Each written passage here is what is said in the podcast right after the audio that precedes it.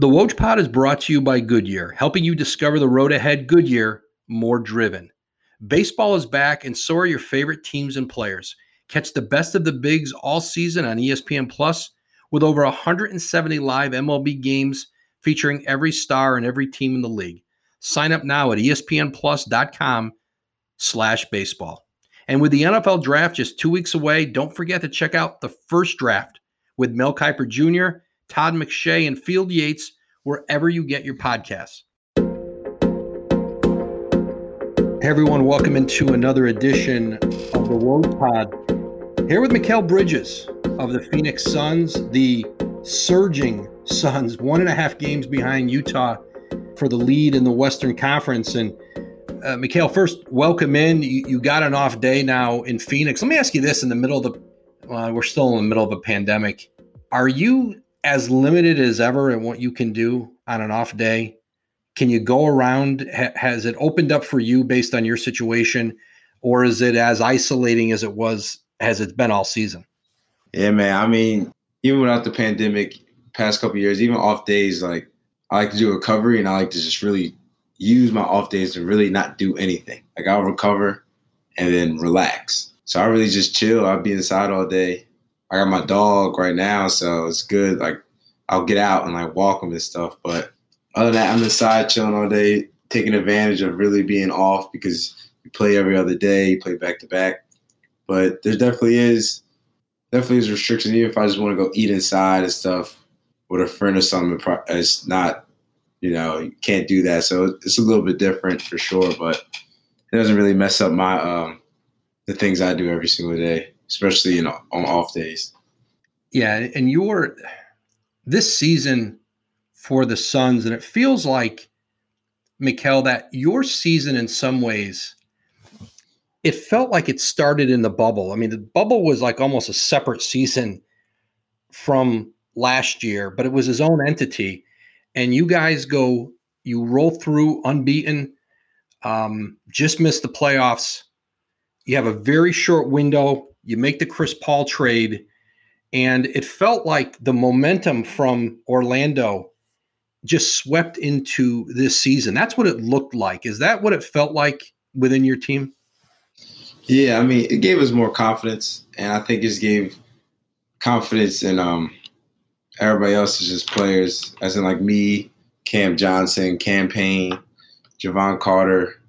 Uh, you already know with Book and even even uh, D A as well, but it just gave us confidence how we play down there that, you know, just our next stepping stone to getting better. So um, it really helped us. Book, you already know he's going to be Book. He's already he's already up here, and he's going to keep getting better. He don't he didn't really need the bubble to really show that. He's already he's already really talented. So, but guys are trying to still make a name for themselves and um and be out there for minutes. That's what we did and showed and put confidence in us, knowing what we have to go on for next year to be better as players. And um, but them eight games, man, it, it, I know personally it helped me just to have a rhythm and be confident coming to this year, and um, just trusting the work. And but that definitely helped us. And then obviously adding players like C P and Jay Crowder, uh, you could Langston, Etwan, adding players like that is just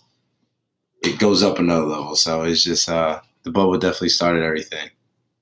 Mikal, take me there, the, the day that Chris Paul walks into the practice gym in Phoenix, when he walks in with your group, what what happens that day and from there on? Do, do you feel the immediate impact of him in the room, even before you get on the floor? Um, yeah, I mean, I think I started with just looking around before we even really had practice, training camp, everything, just looking around in the gym or the – before we even started the day, like in the gym, just looking at the players we have, and we could look around and tell like we have a we have a mob here. We have a really good team here. Like we have, I like our chances with this team right here. And um, as you see, it's going pretty well for us right now. We continue to get better, but right off that, right off the jump, where everybody was in there before we even picked up a ball and started training together, you could there was that energy right from Jump Street. you know, you would hear guys talk about, you know, DeAndre Ayton, Devin Booker, before this team turned the corner and you really started to turn that corner last year.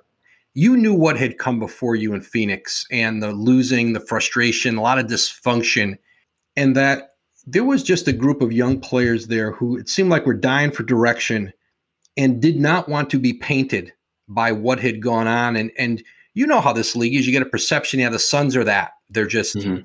it's a perennial lottery team right now. And yeah, they've got some talent, but they don't have a, a cohesion to pull it together. What was it like your rookie year when you walked in pre-Monty Williams, obviously pre-Chris Paul, and there's still a lot of losing going on? There's habits and things you see that you probably never saw on the worst day at Villanova. Yeah, um, it was tough. But, uh, you know, just being a rookie, just trying to do everything you do, you know, control what you can control, just still working hard every day, um, trying to play hard out there.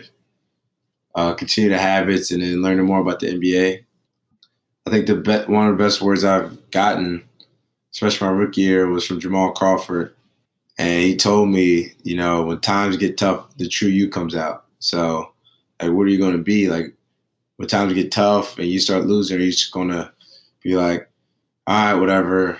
I'm not going to work as hard. We already know we're going to probably lose this game. Yada, I just get this year over with. Or who are you? What are you going to do? Are you going to continue to work every day and even lose? Your, you're going to be obviously frustrated, but it's not going to stop you getting better. And I was training where, like, I was getting frustrated. I'm like, all right, we're just losing, like, you know, whatever. But then once he talked to me, kind of getting back to myself and coming in every single day, staying in the gym, getting better, recovery. Even if I'm not picking up a basketball on an off day, like, I'm coming there, getting recovery, make sure my body's good, doing all the little things I could do possible.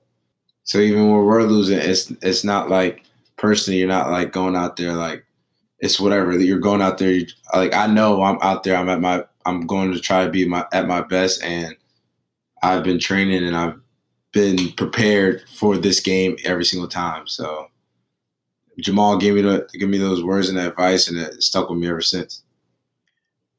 Part of what attracted N B A teams to you, Philly, who drafted you, and then Phoenix, who traded for you on draft night and gave up a lot to get you, was your was your pedigree, was being a four-year player at Villanova, a redshirt as a freshman, and then somebody who went from a role player to an All-American and a lottery pick. And as you know, listen, I think there's a kind of player that comes from Jay Wright's program, and you see it around the N B A, and you saw you see it with Kyle Lowry, you see it with more of your peers, like guys who do the little things, guys who play all out all the time. And, you know, even before your offensive game, Mikal, had become what it's becoming now, and, and your shooting has gotten better, you just make those plays all over the court. You know how to cut, you defend multiple positions. And so you come to the league with all those habits, right? And there's a part of you saying, I know what the right way is to play every day and not cut corners, because that's what was demanded of us there. That's why people wanted me. And then there's right these moments in that first year where you go, well, I see some others cutting it and we are losing. Is that the fight in your mind of like, I've got to stay true to all of those principles that that help elevate me to this? Oh, uh, yeah, for sure. I mean, knowing myself, Um, I've been a winner my whole life, and I know this year is not going to turn me to that year, especially my rookie year, is not going to turn me to a losing person. So I'm not go out, I'm not going to go out there and just go through the motions and just be out there, whatever. I'm gonna let it be known, if even if it's other teams or whoever's watching, at least they know that that kid out there, he's not going out here just to play and whatever. Like, I'm out there trying to win. I'm gonna play my hardest. I'm gonna give up my body on the court. I'm going to do all the little things as well. Even if I'm not going to score, I'm still doing all the little things. So, no, like, you could you could spot you could spot a winner even on a losing team. And I knew to myself that I'm I was I'm always a winning person. I don't care if it if it took it five years in the league until we started winning. You know, gratefully Monty came in my second year and, you know, turned the whole organization and got us to where we're at right now. So, but even if it took five years, I would continue to keep doing the same thing until a blessing like that happened. how did Monty Williams change this organization, change kind of the template of your team? And, and even for you, like you didn't, he didn't just throw you out on the court and give you a ton of minutes from day one and, and a role. It, it, it certainly evolved over time. How, how did all that unfold? Um, he just, he just, he, he reminds me a lot of Coach Wright as well. Just wanted, wanted you to be the best version of yourself on and off the court. And he has his principles and what we stand for, and he's going to preach it to us. And whoever, he makes sure people's with it, you know, people who generally wants to, wants to win and wants to be a, a really good player and a really good person as well. And um, just him, how he does off the court, just helped everything else for everybody on the court. Everybody trusts him. Everybody believes in him.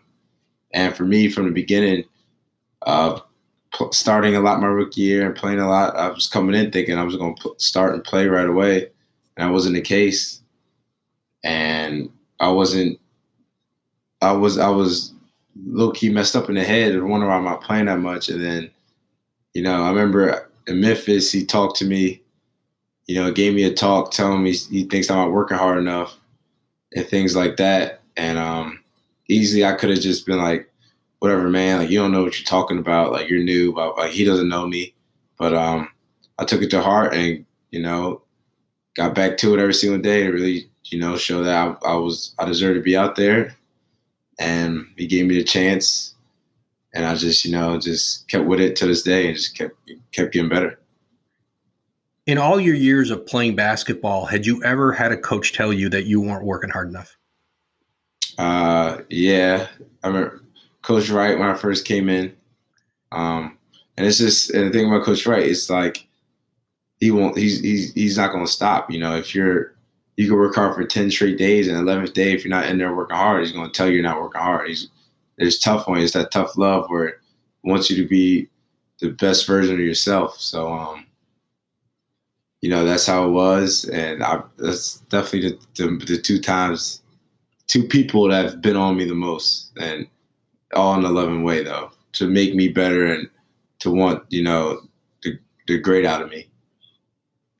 It, it feels like Monty tries to run an N B A team like a program. And I, I wonder if you feel the similarities. Not a lot of guys in the league played four years at a place like Villanova. Guys move through quicker um, in most cases. Do you feel like there was a program in Villanova, and now with how Monty has put things in place, you know, he's got relationships with guys. He wants to have relationships. He wants to impact guys away from the floor. Is there, and especially when you have a lot of young guys, is there a little bit of a college feel to it at times? Oh yeah, for sure. Especially how how he is. Yeah, definitely big college coach. Because the thing about college coaches, they, and what I get from Coach Wright is that obviously they care about you being a, a great player and all, but they they also care about you off the court, and that's what Coach Monty does. He He knows it's bigger than basketball, and he'll talk to you about life and everything. You, that's more important to him.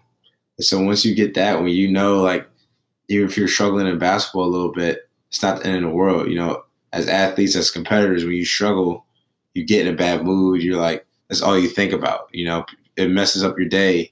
You want to be better every single day. When you're on the court, you want to play better. But no, it's not the end of the world, and you placed, we got seventy-two games this year. You're going to, you have another chance at it, you know, just stay positive and be grateful for everything. And, um, just get at it next time. Don't kind of hold your head over a game or two and everything. So I think Monty just does a great job of that. And as a person who's hard, hard on themselves, like I am, definitely, obviously I still have my moments, but kind of clears my mind, even if have a bad game, just knowing that, you know, you work hard every single day. It's tough. You're not going to make every shot. You might not get the looks every single time. Just, you know, be grateful on the outside. You know, I got family I talk to every single day, friends. So keeps me, keeps me, keeps me up for sure. And then, uh, then when basketball comes back again, you get an opportunity to go at it again. do you almost see the trajectory kind of similar to college in that you came into college, you were a redshirt, you were a role player uh, on a national championship team, then you became, you know, an all Big East player, an all American, and then you become the best player on a national championship team. And you've seen your role increase each year in Phoenix. Do you feel, are there similarities between the, the path in both college at Nova and, and with Phoenix now? Uh, yeah, for sure. Um, it's just, just, just trying to get better every single day, every year. I always hold myself accountable for that every year, try to get better. Um, it's funny because how this year is going right now kind of reminds me a lot of my second to last year at Nova, my, my junior year, but sophomore year of basketball. So um, that's how it kind of feels now, find, like being a starter, playing a role, having guys above you, especially mainly with the ball. When Josh Hart was a senior, Chris Jenkins, and uh, even Jalen when he was a sophomore, him having the ball and just kind of playing off those guys, you know, just some days you'll have big games, you know, and uh, some days you might not get the ball as much. It's just it's how it goes. A person who doesn't have the ball and dominant in their hands, it's, it's tough to get points if you don't have it. You know, you just hope hopefully it comes and try to make plays on the other end. And that's how I, that's how it is. For I was my um at my junior year, so kind of gave me the same vibe to where coming off the bench the year before and all things like that, and then just getting better and going to that role. When you went to Villanova, you know you weren't recruited by everybody in the world. You were from outside the city. You were at a high school that wasn't a considered like a basketball power. And then you, you you show up as a freshman, right, Mikal? And I think you guys had a scrimmage with Maryland, and they had uh, they were very good. They had uh, Trimble was their point guard, right? You played well in the scrimmage, and then there's this conversation with you, I think your mom and the coaching staff about the idea of redshirting. Mm-hmm. What what do you remember about that? To me, it seems even impossible. Like with the transfer portal, no one would accept. It wasn't that long ago, but it feels like now.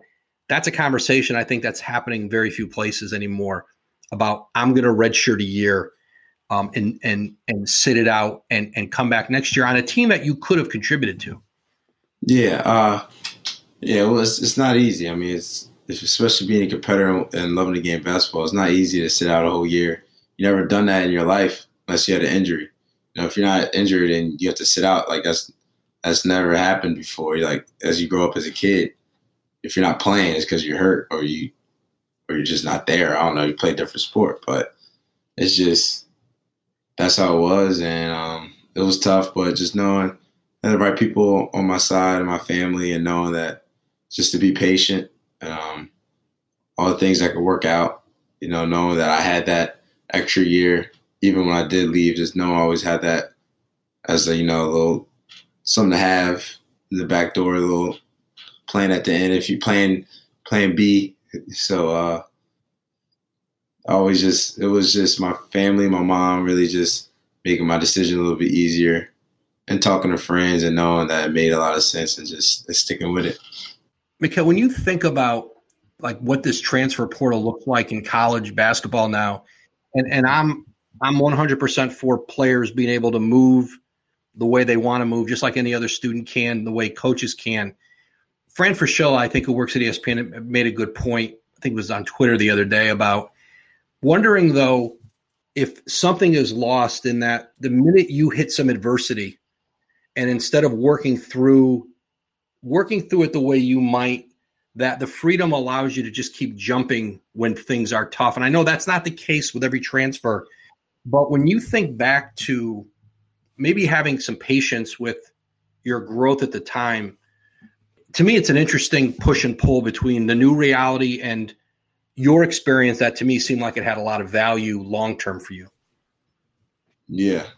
I mean, for me, I just knew there was really no rush. Some people, some kids had different plans and maybe with their family and other people think for them, thinking, you know, about future and N B A and things like that. I really had no, no rush. You know, I just wanted to enjoy college and uh, play N C double A, you know, try to win national championship, just, you know, be out there and be, you know, one, one, the best player on the team or be like a leader. You know, that was always my goal. Wasn't always just think about straight N B A. You know, N B A was a plus and everything. And you always, as a competitor, like, and you, you wanted to play at the high level. You always wanted to dream to be in the N B A, but that wasn't the reason why if I redshirted, it wasn't the first thing I thought. I was like, dang, it's going to mess up my N B A. Like, no, I just knew it was going to help me get better. And it's going to help my chances to to get out there and play. And after that, then if N B A starts calling and everything like that, then that's a plus. When you think of draft night, I think there was a sense, you remember, I think you had a sense, your mom who worked for the Sixers, for that ownership group for a very long time in human resources, it was a dream come true. The Sixers are picking tenth. Your mom works for the team. You grew up rooting for the team, and they had identified you. They were hoping you were going to be there. You were there. And then Phoenix makes this big offer that they feel like they've got to take, and you go to the Suns. What do you remember about that draft night and, and the emotions of it? Because you were, there was a period of time where you felt like I was drafted by the Sixers. That's where I'm headed. And then all of a sudden it shifted and you were going west. It was tough for sure. Uh, just when you're thinking all the time during the pre-draft, which teams you're going to go. And, you know, you start thinking about where you're going to live. You know, if you go to this city, you know, you start playing games without having fun. I always knew Philly was one of the main spots I wanted to go just because it's back home. My mom worked there. It was like the perfect spot for me. But, yeah, it was tough. I mean, it was tough to – as crazy as it sounds, it was tough to enjoy draft night after that. You know, you just – you get so worked up and all the emotions of being traded on draft night from, like, your hometown team. Like, it's not easy. You know, it's not – we're all humans. You can't just hide them and just – be happy. You know, it was tough. I had to fight it, and you know, I was frustrated. I had to find my way to in interviews and stuff and show that, you know, I was happy and everything, and it, that wasn't easy.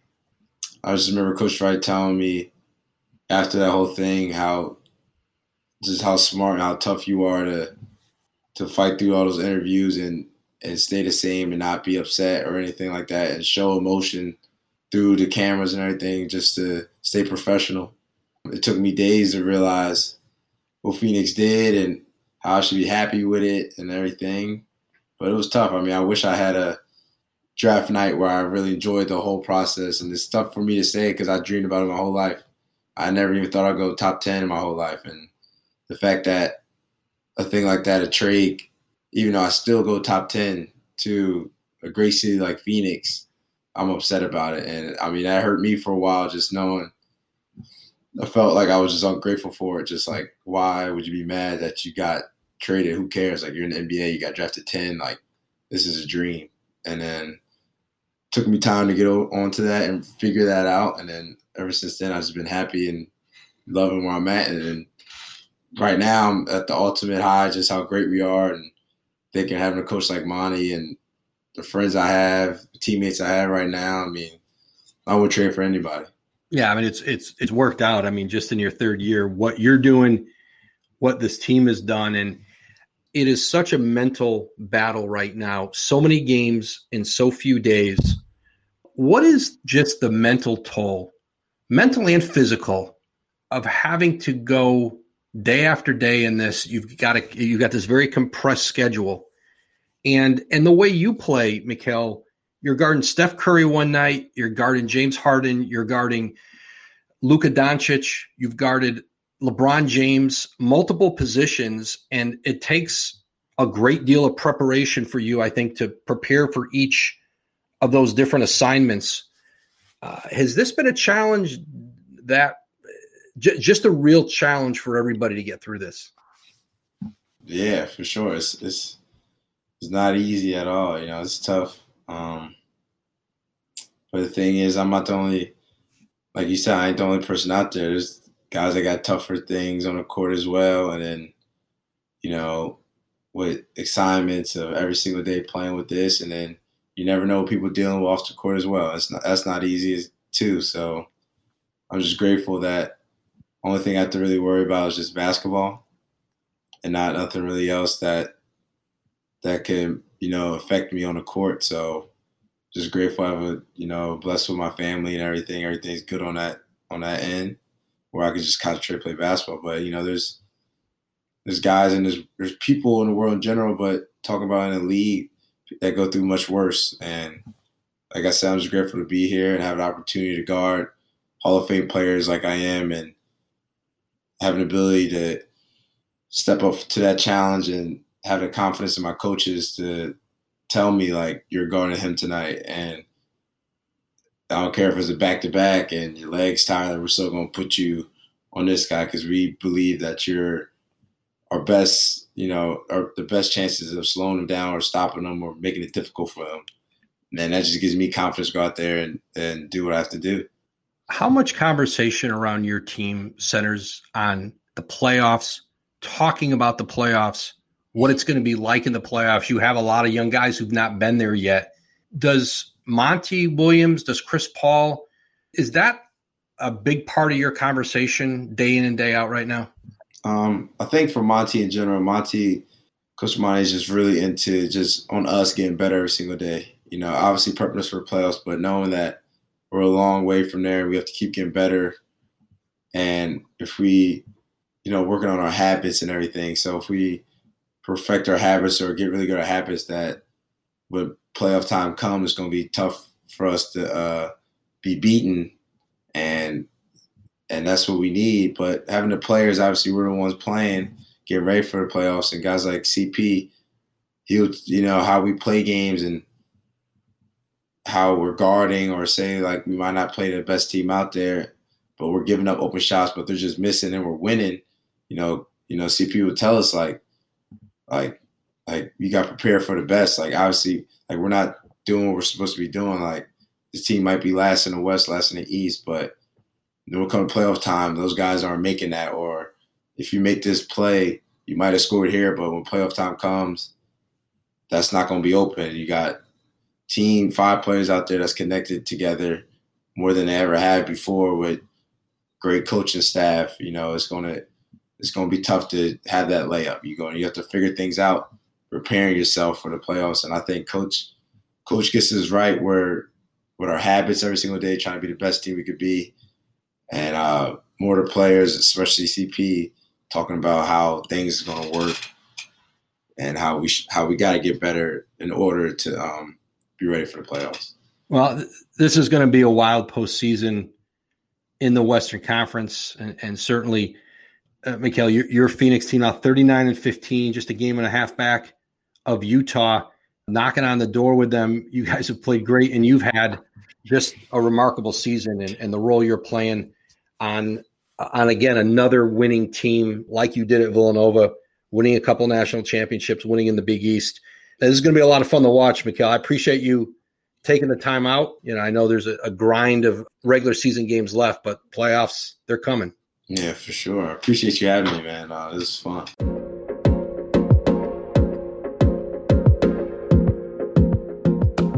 Thanks for listening to this episode of The Woj Pod. A big thank you to our guest today, Phoenix Suns forward Mikal Bridges. Be sure to listen to new and archived episodes of The Woj Pod wherever you get your podcasts. Be sure also to listen to The Low Post with Zach Lowe and The Hoop Collective with Brian Windhorst. We'll catch you soon.